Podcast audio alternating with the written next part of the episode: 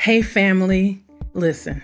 If you're like me, life gets crazy and hectic, and sometimes our body needs a little extra love. For years, I've been using something that has been a game changer for me, as well as recommending it to my clients. I'd like to introduce you to Vital Body.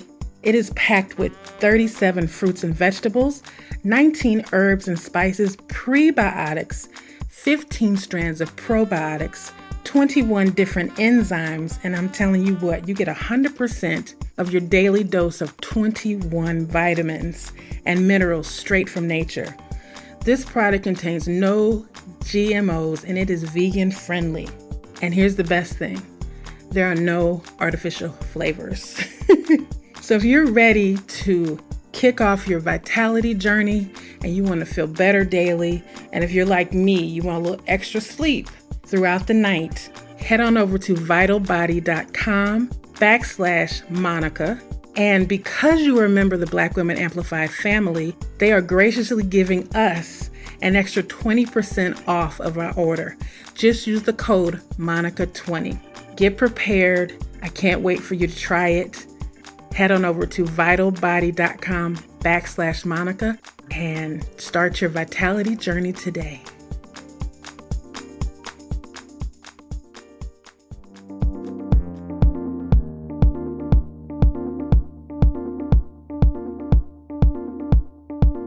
Welcome, and thank you for tuning in to Black Women Amplified, the podcast. Your host, Monica Wisdom Tyson, brings you downloadable conversations that matter to women around the globe. We discuss all things Black Girl Magic, amplify our voices, and transform our challenges into triumphs. Monica calls on her league of extraordinary women to push our boundaries, share their expertise, and stories of personal transformation. Welcome your host of Black Women Amplified, Monica Wisdom Tyson.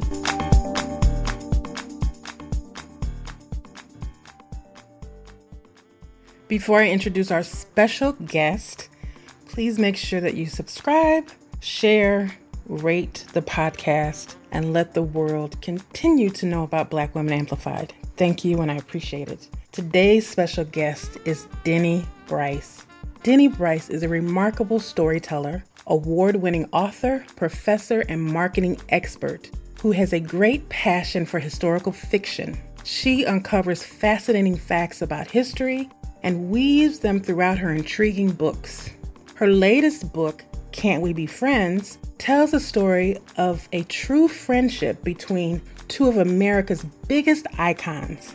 Denny co wrote this book with Eliza Knight, and together they bring to life the iconic photo of Ella Fitzgerald and Marilyn Monroe. Today, Denny joins us to share her story, her writing process, and a deep dive into her latest book, Can't We Be Friends? Welcome best-selling author Denny S. Bryce to the Black Women Amplified podcast. Welcome, welcome, welcome, Miss Denny Bryce. I am so excited to have you here on the Black Women Amplified podcast. Listen, I'm excited to get into this book and get into this conversation because I am so intrigued by this story. How are you doing today? I'm doing fabulous. I'm excited to be here. I'm definitely excited to talk about this book and the journey that my co author and I have started. Goodness, it's been a minute. So I'll tell you since we began and where we are now, it's a thrill to finally be able to talk about the book that's come that will be on shelves nationwide March 5th. March 5th. March is a great month. It's my birthday month. oh, okay. Are you so an you, Aries? Yes. I go with okay, okay. What's your sign, ma'am? Sagittarius. Okay, we're, we're besties then. Sagittarius and Aries yep. do well together. Yeah, yes, we leave each other yes, alone with, with love. that, absolutely, absolutely, tons and tons of it too. That it's fabulous. so you live in Savannah, Georgia, one of my favorite cities. I've only been once, but I absolutely fell in love with it. Is that where you're from? Oh, no, no. I am somewhat of a traveling gal. I was originally from the Midwest, spent many years in Chicago, lived in New York, lived Okay. in Washington, D.C., and now I'm in the warmth and luxurious Savannah, Georgia. And I'm enjoying it here, especially when the weather's warm, because I had enough winter in the cities I've lived in to last me. Oh, so I'm happy to have year round sun and temperatures above 50. So, yes. My I'm best friend was born in Savannah. So I went there. Mm. I've been to Savannah a couple of times, but went to visit her Oh, family okay. home. And it was it was just one of those places I was like, I could live here. Even though it's Yeah. it's a it seems like a country town, it's very sophisticated and the art scene is amazing. So I fell in love with it. right. Yeah. very Chicago. I think half of the people I have interviewed are from Chicago. I live in Hey. St. Louis, so I'm like, I know Oh, you all okay. very well. yeah, that's an eight hour drive. I, I've been there, I've done that. It might be less than that. I used to go to, of all places, if it's still there, the Globe Theater. yes. This is back in when I was a theater and dance major and a bad actress. That tickled and me in your bio, a bad actress. All right. Hi, I was I'm better at other things, but you know, they let me on stage acting now and then. yes. Now, was it always your dream to be a writer? You said you were a dancer and a bad actor. Did writing evolve, or is it uh, something you well- always wanted to do? I've always loved words, and I'd say my first book I wrote in fourth grade. It was my version of the Charlie's Angels. Me and my besties Mhm. were the Charlie's Angels, uh, fourth grade. And from there, I spent my undergrad work. I was a theater and dance person, but I was a major in college. But I devoted a lot of time to, you know, one of my minors was Shakespeare, another minor was history. So I was always scribbling. I, and then I have journals dating back to the 1970s, uh, diaries that I wrote, because I was always scribbling something. And the evolution of all of these other careers, the connecting piece has always been my involvement in the writing process on some level. When I was with the dance company, I wrote the press releases. When Mhm. I was with, when I started in marketing and PR, I was drafting my job was to talk to celebrities on the telephone. It's a crazy world, a crazy business. But that's part of what I did. And so I would write my script. And and you know, it just I was always writing. That's that's the thing. And then my earliest days of writing, guess you could call it fiction. I wrote fan fiction. And that is some people may be aware of it, some people not. But if you have a favorite TV show or a favorite novel, a favorite film, you go and you start writing stories about the characters that you've fallen in love with through that experience of watching them or reading about them. So my fan fiction fandom was Buffy the Vampire Slayer. Okay. So, you know, I hey, didn't the expect big- that.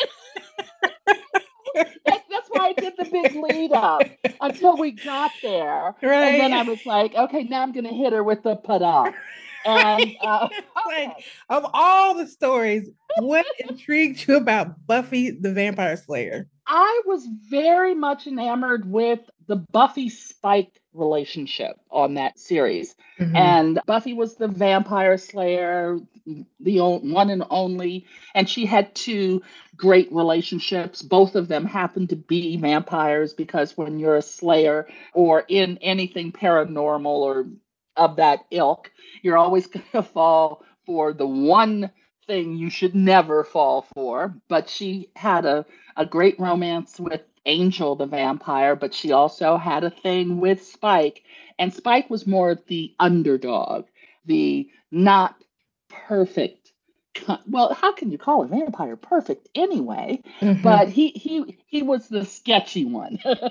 But he but on the real level, he, in my opinion, and many other Buffy Spike writers back in the day, we felt he was the true guy, the really important character. So I had a lot of fun writing that. Did it for a while, and it was actually a form of relaxation for me because I was running my own PR and marketing firm at the time. So after a hectic, crazy day and all the things you have to do in the house and this, that, and the other, I'd relax by writing fan fiction. Oh, wow. So, so you asked the question about me and writing, it's been a thing in my life from the earliest I can remember. Then, after the fan fiction days, I got involved with some friends who were also fan fiction writers who happened to be published authors in the romance category. And they were kind enough to introduce me to some national organizations that really were all about learning the craft of writing and having building networks and communities so that as a writer, it's a very isolated thing writing books. There's not like a bunch of people in the room when you're working at your hardest. And so it's always great to have a community of other writers or just people who will listen to you when mm-hmm. when the writing isn't going as well as it should be. so, How do you get past the writer's block and the well, navigating I, you know, through your story? Writer's block is an interesting thing because I'm not quite sure if I've experienced it because I always have ideas in my head. I always have thoughts about how I want to put things down on the page or type into the computer. But what does happen is that sometimes I get caught up in wordsmithing mm. too early in the process and that will stop me. That sort of like will freeze me up if I get too immersed in wordsmithing too early. You want to get the story down on the page and then go back after you know at least what direction you're going and and potentially how it's going to end so that you can go back to the beginning and start to really get into the story because the for me the best part of writing is revising which okay. some people may find crazy pants. But I love getting back into the story and and and really massaging it and working it and, and seeing what I can accomplish with it. Now, when you're writing your stories, are you clear on what you're going to write, or does the story kind of emerge as you're going along? Well, you know what we call that in the writer world? There are two types of writers what they call hmm. pantsers. They sit down in front of the computer and the story just keeps on a coming. Then there are the people called outliners. I outline a book.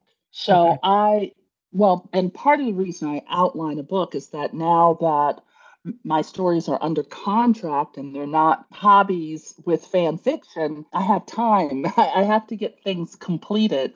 And since I also write historical fiction, there's the potential to get lost in the rabbit hole where you mm-hmm. start to look up one bit of information and 20 hours later you you you blink and you're like, "Oh my god, that's where am I? what part of of this planet am I on? I dug so deep. What dimension am I in? yeah, it just gets it can get super crazy. Mm-hmm. So really I am an outliner right now and I'm going to sit down and try to gather I'm going to do my basic research. I'm going to hit my what I call my goal post in the historical process and then I'm going to turn around and start scribbling the key turning points in my story. I'm going to really try and spend some time developing my characters. And I'm working on a new book now where I'm really digging into the conflict. I really want to establish what are those barriers, those obstacles to my main characters getting what they think they want, and whether or not what they think they want is the right thing for them to have. Mm. So, you know, so that whole thing is pretty much the part, the earliest part of the process I really enjoy a lot. And then there's the middle part that makes me anxious.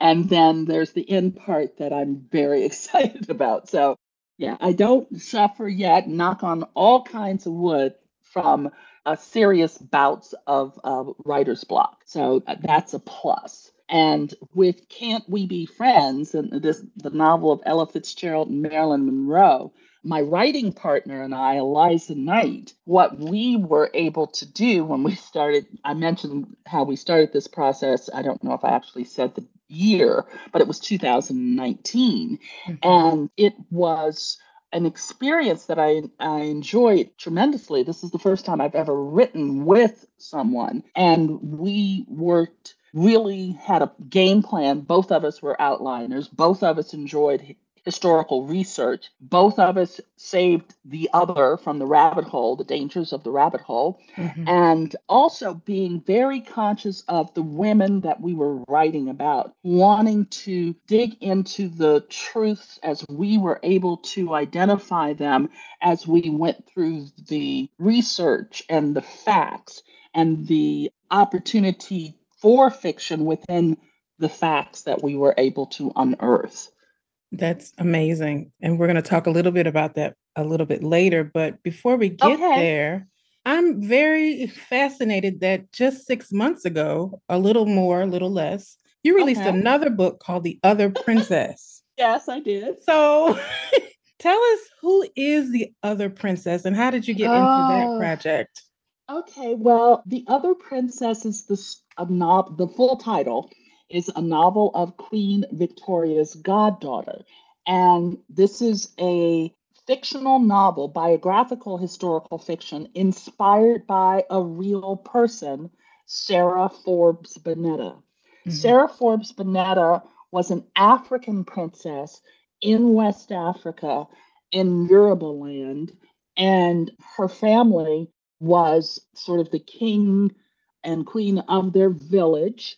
However, that village was attacked and bad things happened. She was captured by the Dahomey, and uh, that's a oh, the woman king in Africa. The woman exactly. Mm-hmm. Actually, it's a little bit later in King Ghezo's reign, if you will. Mm-hmm. But the Dahomey and King Gizo, he also was involved in the slave trade.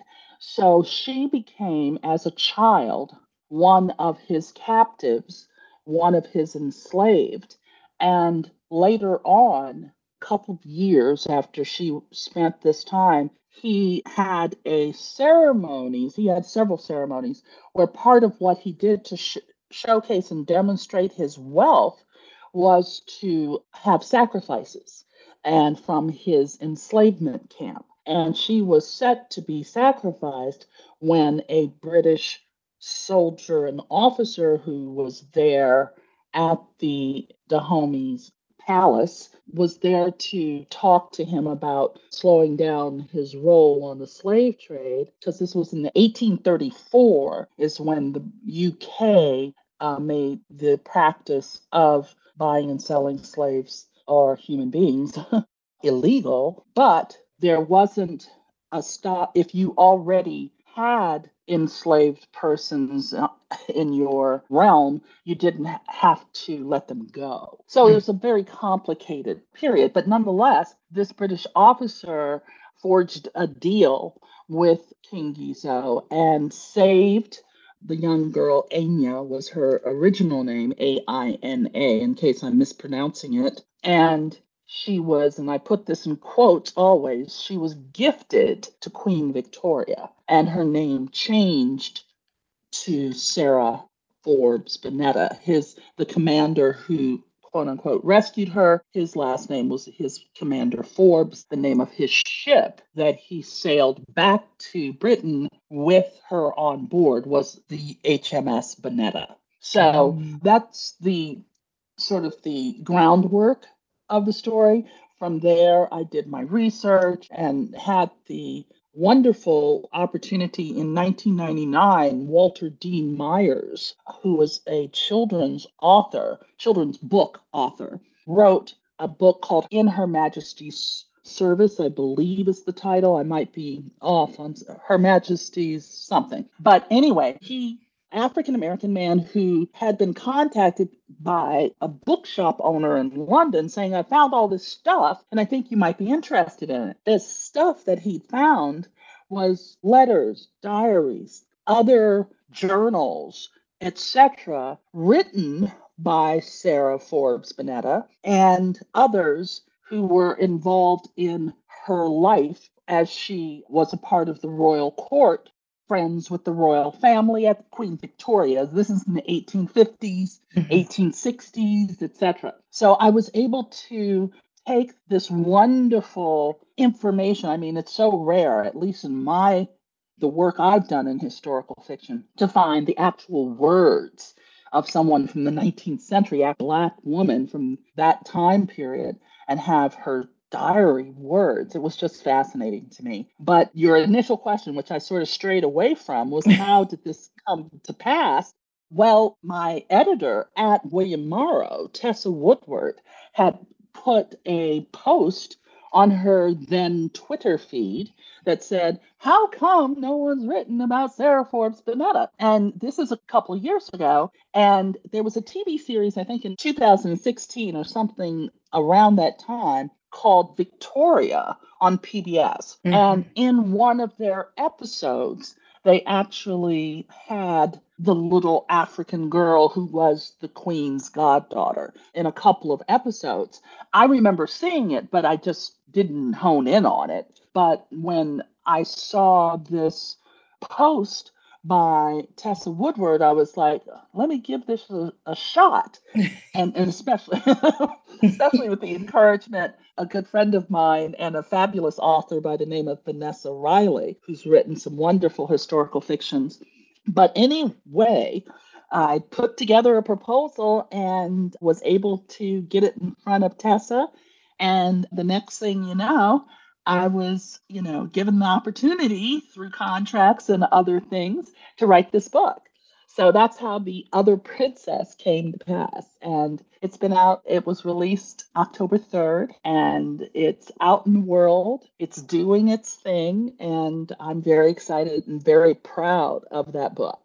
That's beautiful. I know with the popularity of Bridgerton and Queen Charlotte in the Gilded mm. Age, people are mm. really getting interested in or just realizing that there were Black people during these times as well. And oh, absolutely. So, and, and, not there were definitely like affluent black people, black people and royal black that's people. what uh exactly i was going to say this there are some african elite who were wealthy just mm-hmm. enormously wealthy and especially in places like sierra leone and along the western coast of africa working in from merchandise from palm oil to cocoa beans and just a lot of different products and industry that enabled these men and families to live very well. And it was great to dig into the Victorian era and the royal family and how their they interacted with Sarah and others uh, mm-hmm. uh, from different backgrounds and, and things like that. But also, there was a, a stronghold of elite. That's the reference that they had in terms of middle class, upper class, and whatever in London. So it was it was an enriching, enjoyable process, and I'm very proud of that book. And in fact, and actually later this month, I think it's already because it's coming out in Brazil. It's already in Brazil in Portuguese. And it's a UK publisher has also purchased it and it'll be available in the UK, Canada, and Australia February 29th or 28th. Oh, that is fantastic. Congratulations. Yeah. Oh, thank you. Thank you. thank you for asking about my book. Oh, I when I saw it, I was like, I have to now I want to read this book because I'm fascinated. You know, they they erase us so much, and especially with the what what's going on now, it's important mm-hmm. that we see our real stories, whether they're from the continent, Brazil, America, mm-hmm. whatever the story is. You know, we got to pluck ourselves back into the the lexicon of, well, of the and, world. And, and that, exactly, and it's such a large world, but such a definitive connection mm-hmm. between African Americans and their origins mm-hmm. and our origins. Like my family is, I'm first generation Bermudan and Jamaican. Okay. And so being able, I'm digging in, into Caribbean stories, especially Jamaica, because I was there last winter. But just knowing how my grandmother got here back in the 20s and how my father got here back in the 50s and 60s and what he went through. It's just, I want to know more and I want to share more of those stories because our people have been doing things and living brilliant lives and fabulous experiences, and we are more than worthy of great fiction. Most definitely. And I'm I'm really happy that you're writing these stories and hopefully you'll find a historical fiction inside of your own story that you can share with everybody. Now we are yeah, I'm sure that between Jamaica and Bermuda and all the other places, I'm sure there's some oh, very oh, yeah. intriguing some, stories. there's some stuff. There's some stuff. now the book Can't We Be Friends? Oh my goodness. I remember seeing this picture of Ella, like most of my life, Ella and Marilyn Monroe. And I just thought it was a moment. You know, like yeah. Marilyn went to see Ella or vice versa, and they just took a picture and moved on with their lives. Reading this book, they had a real friendship. Yes, they did. Yes, Why was it important and- for you to tell this story? And how did you come across the title? And how did it come to be? Well, as I mentioned, it really, Eliza Knight and I, when I, I was in 2019, I was living in the Washington, D.C. area. And that's, Eliza lives in that area. So my, she and I and other friends, we'd get together once a month and just have write ins at different people's homes because we were always writing, part of the community there, the writers community in that, in the DMV. And so several times it would end up being myself and Eliza doing our afternoon write in. And one afternoon we just started playing around on the computers and I said, girl, look at this photo. The other, it was like, look at this story over here. And we started digging into to the Mocambo Club.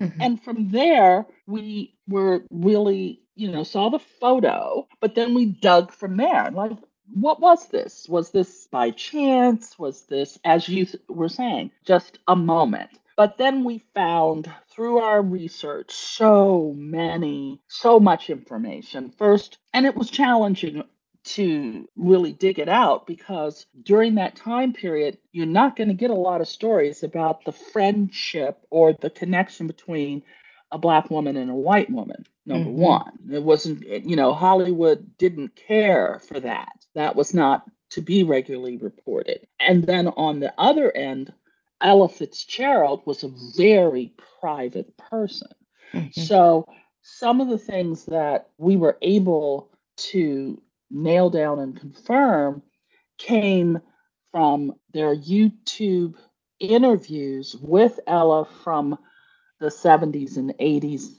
and you know mostly 70s and 80s because she passed i think in the 90s that where she talked about her life a little bit more freely and mm-hmm. her connection to people and to marilyn we also found a contract that in the name of the album was friends mm-hmm that was a contract for Ella and Marilyn to do an album together. Oh, wow.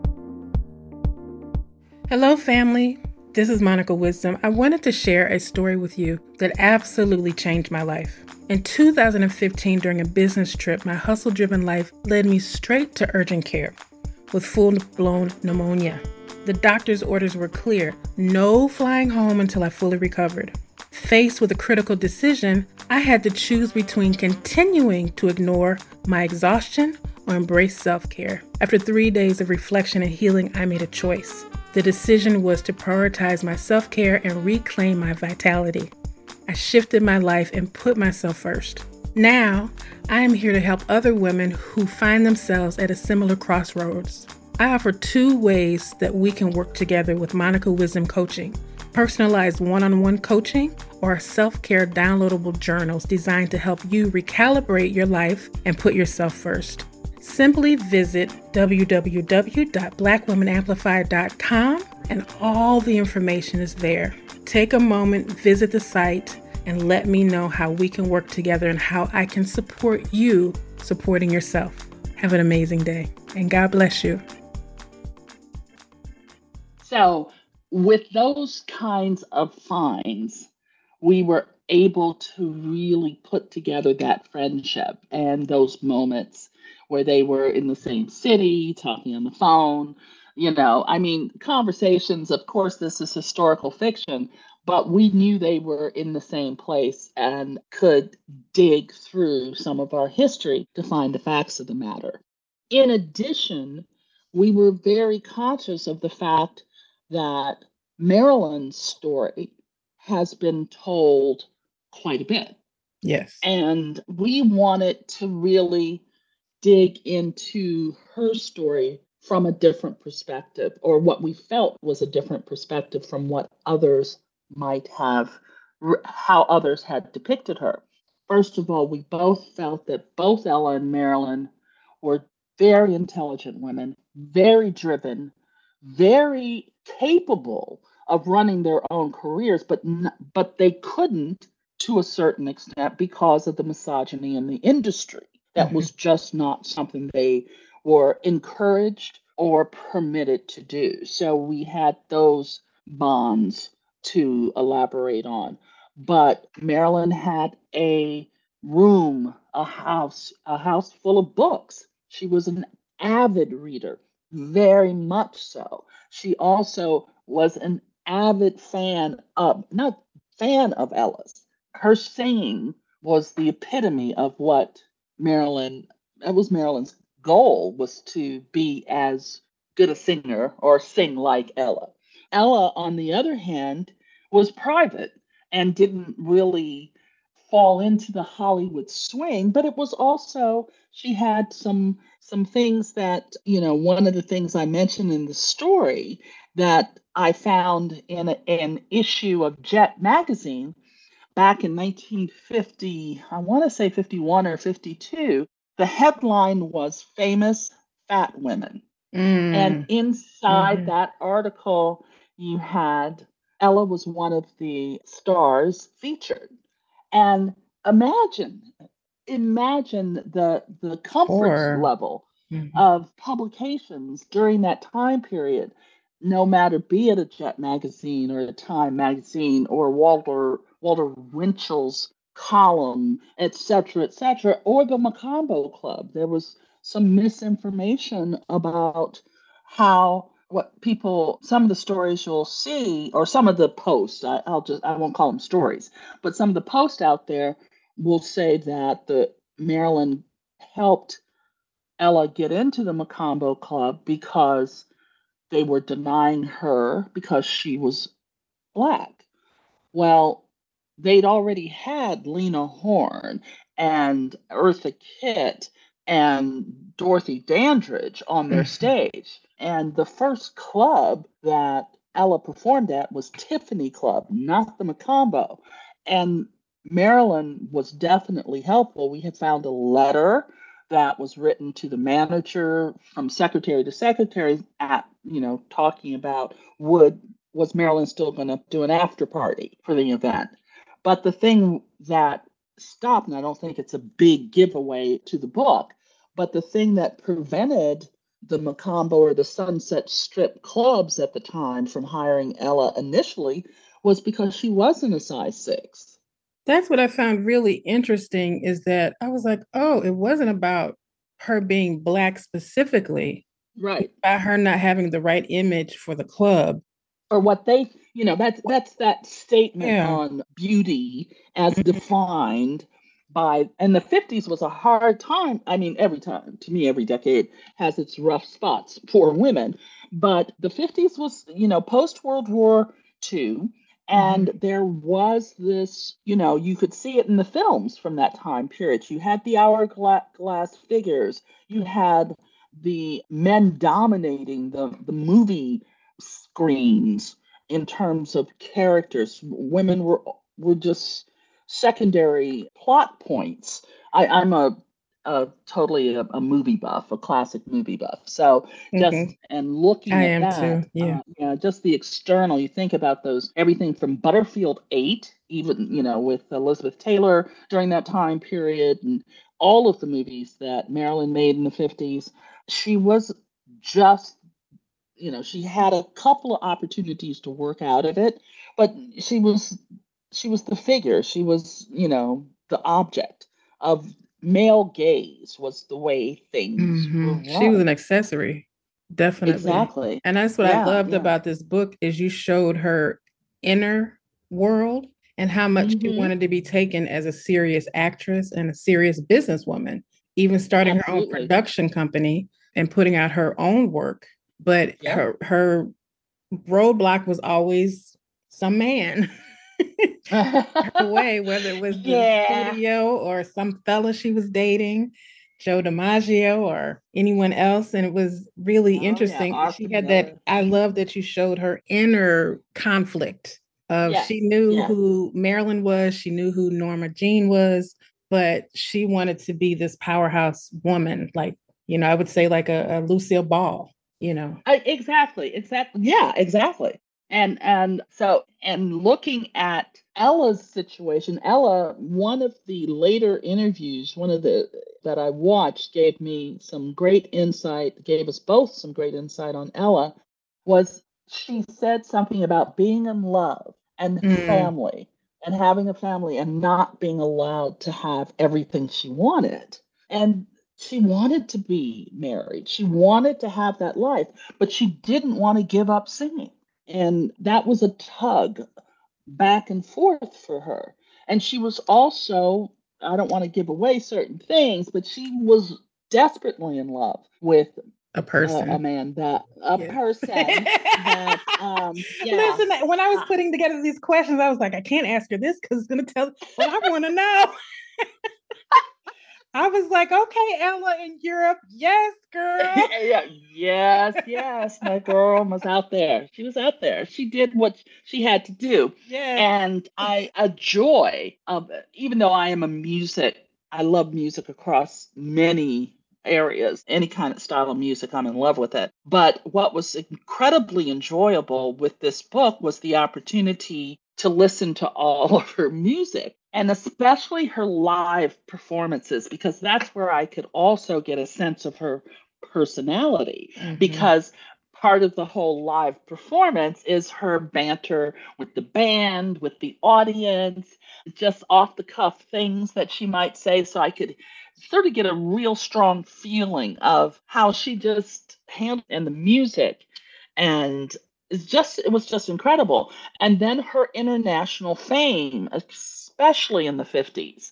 She was on the that's one of the hardest working women in show business, right right there. She did not let anything slow her down. And it was just so enjoyable to know that the similarities between the two women mm-hmm. definitely fueled their friendship, but also what mattered to them separately. And then the other thing that was fun about writing a friendship novel was women and our we like to sit back and chat.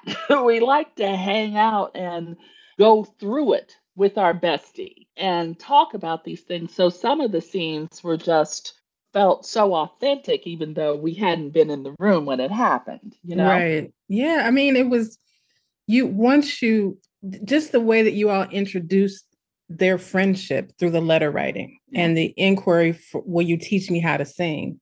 I didn't know that mm-hmm. Marilyn Monroe even took her singing that seriously.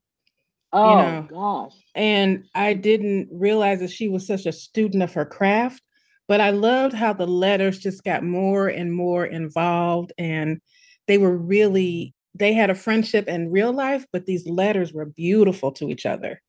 And they were asking questions and answering them and it was beautifully done.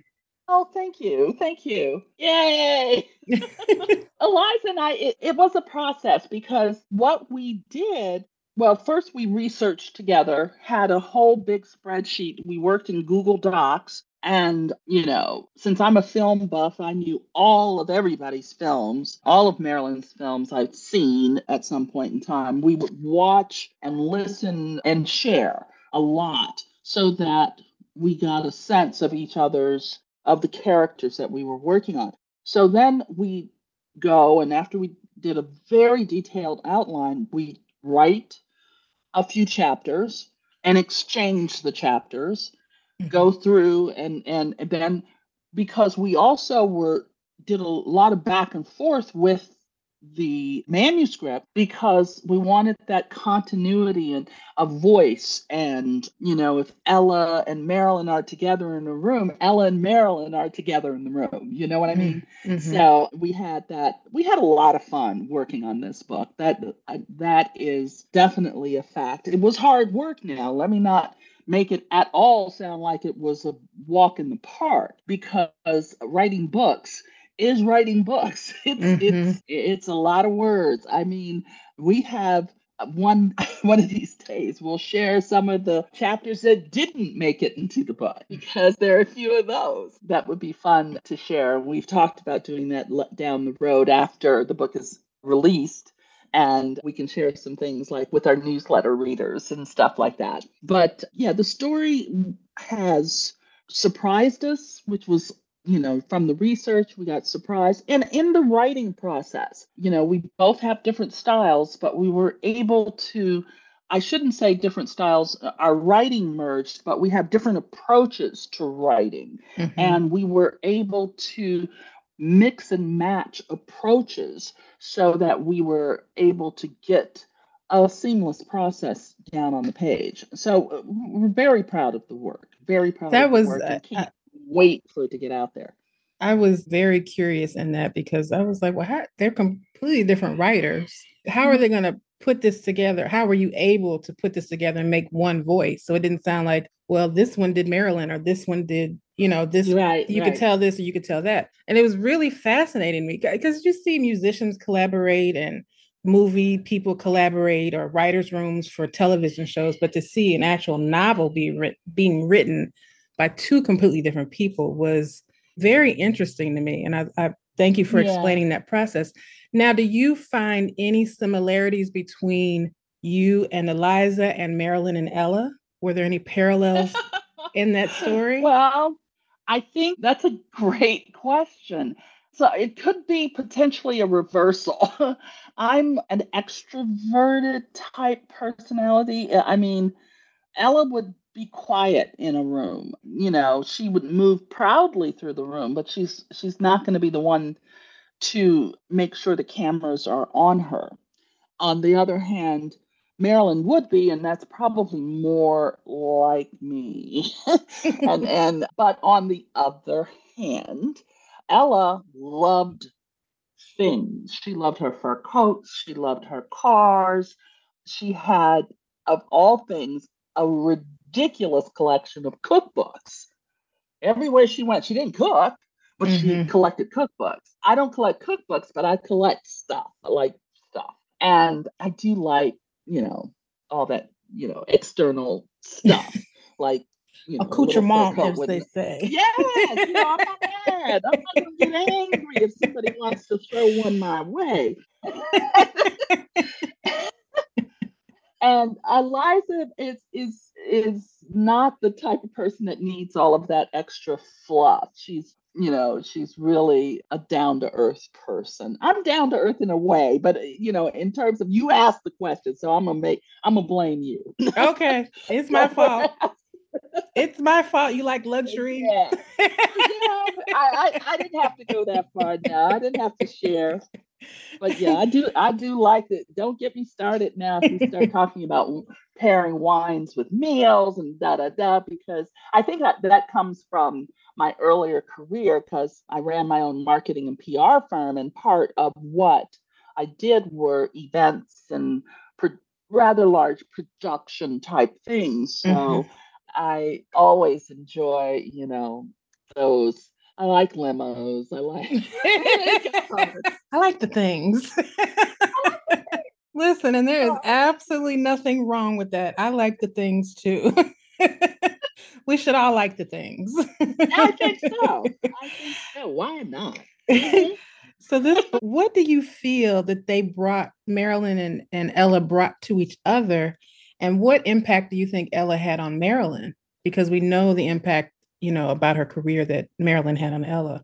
Mm-hmm. I think that it was a conversation she could trust. I think that that's a huge part of the Ella Marilyn relationship at Ella had family that was also a part of her life that she was close to. I think that Marilyn had so many different things going on with external people, a lot of men mostly, that to be able to sit with a friend and trust that what she was saying would be safe with that friend, that is what was important, I feel, for the for Marilyn's connection to Ella. They could talk because uh, Marilyn had a lot of she was very she was quietly but consistently involved in the civil rights movement. She had things that she was very felt very strongly about, but those were the things you didn't see the cameras on her when she was that person that they didn't think that she could be, multi-layered. And she could be multi-layered with Ella.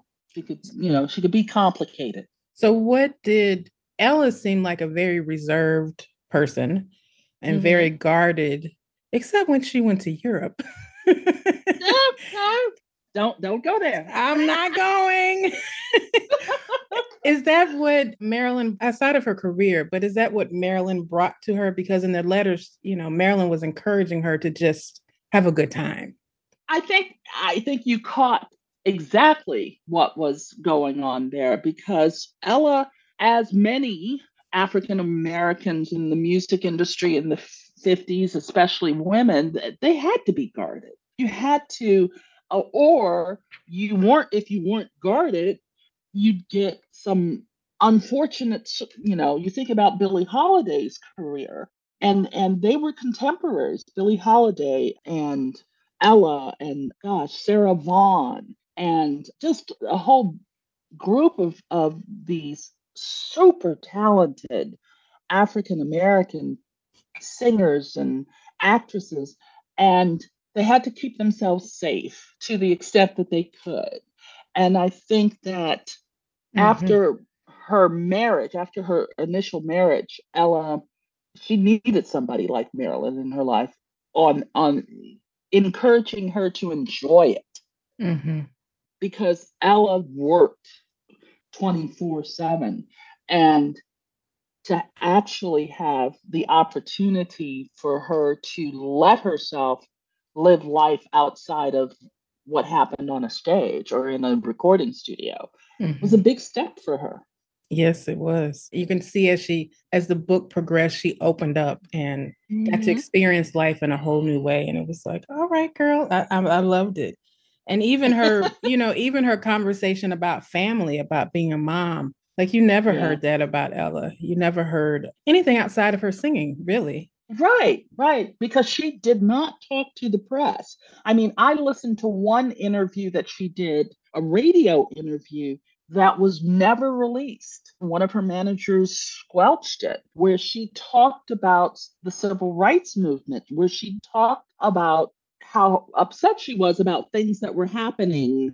in the African American community per- perpetrated by racism and segregation and all of the Jim Crow things that would be happening in the 1950s. And that interview did not get out publicly. Oh, wow. At the time. Mm-hmm. And so at the same time, I think in the book there may be, and I can't remember because there's so many words mm-hmm. in the mm-hmm. world, but you know, there were people, or she might have even said it herself, that she wished they'd go down south. And the racism, I know it, there was things would happen that just pulled her back. When you're on stage is one thing. You step off the stage and there's still mm-hmm. pushback. There's mm-hmm. still the racism. There's still people who don't want you there. Right. And so I can respect the whole idea of her being guarded because she was a big star, yes. a huge star, and should have been in, in, in our time period. She never did Broadway. She sang all the Broadway songs, but mm-hmm. they didn't mm-hmm. let her on Broadway. She didn't do any musicals. She wanted a TV series.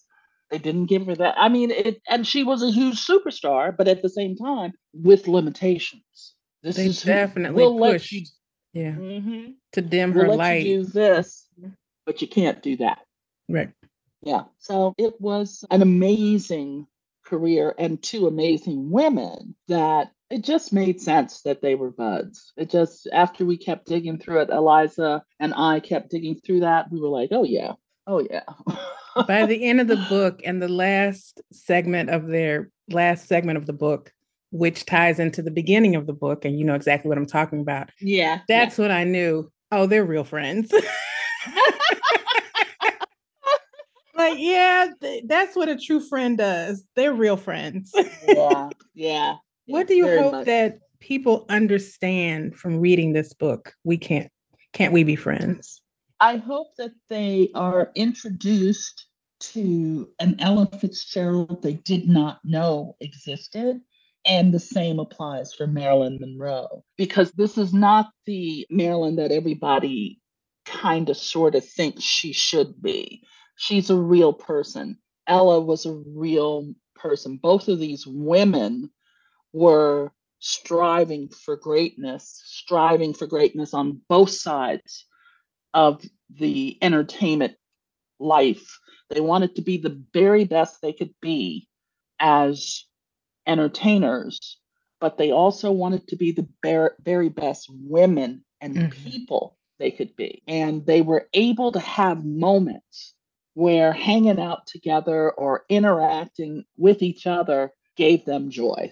Mm-hmm. Yeah, I loved how they would plan. We got to get together. I'm going to be in this city, and you, you know, let's get together. And yeah. they always found each other, and I thought yeah. that was beautiful. And thank you so much for all of this. I mean, the book is lovely, and I learned so much. And it was just, just to hear a beautiful story of girlfriends is mm-hmm. so nice. That it didn't have anything to do with anybody else but them. That was beautiful. So thank you and Eliza for this book. But before you go, Okay. you are a an award-winning writer, you are a book critic for NPR, and you are a mm-hmm. professor. So I can't let you get out of here without giving our readers some advice on how to get their books into the world and how important it is for Black people to share their stories. Well, you've said it right there. It is important for Black people to share their stories. That is just a fact, a fact that should not be shied away from. As for the writing world, it's something I say every time I'm asked this question be patient with yourself. Don't compare your journey as a writer or as a, a prospective published writer to anyone else. Your the words that you put on a page can be one day at a time. So often, when I interact even with students or other author friends, sometimes we get overwhelmed with the entire project. And that's all you see is the entire project. But frankly, it's one word at a time. And so be patient with yourself and your craft because you'll finish the book get the book finished, and then go back through it and, and look at it again. But it doesn't have to happen overnight, and that's okay. Thank you so much for that. That's going to inspire a lot of people. I tell people all the time I said, if you don't write a book, start a podcast, but it's important that we archive our stories in one yes. way or another. Now, thank you again for this this time together has been delightful. And I'm going to put on our website and our show notes a link where people can order the book. But how can people find you in the World Wide Web? Okay. Well, that's pretty easy. The name is Denny S. Bryce, and all of my website and social media handles is Denny S. Bryce, written all together. And that S is in Sam. And you can find me at Instagram, at the Twitter form X, formerly known as Twitter. right, whatever it is today. whatever it is. And Facebook. I play around on TikTok because I love music and pretending that I'm a, a, motion picture director. I don't know what I'm doing over there, but I'm doing it. And so come follow me. Just find just look up Denny S. Bryce, and there there I will be. Same thing goes for my bud Eliza Knight. And that last na- name is spelled K N I G H T.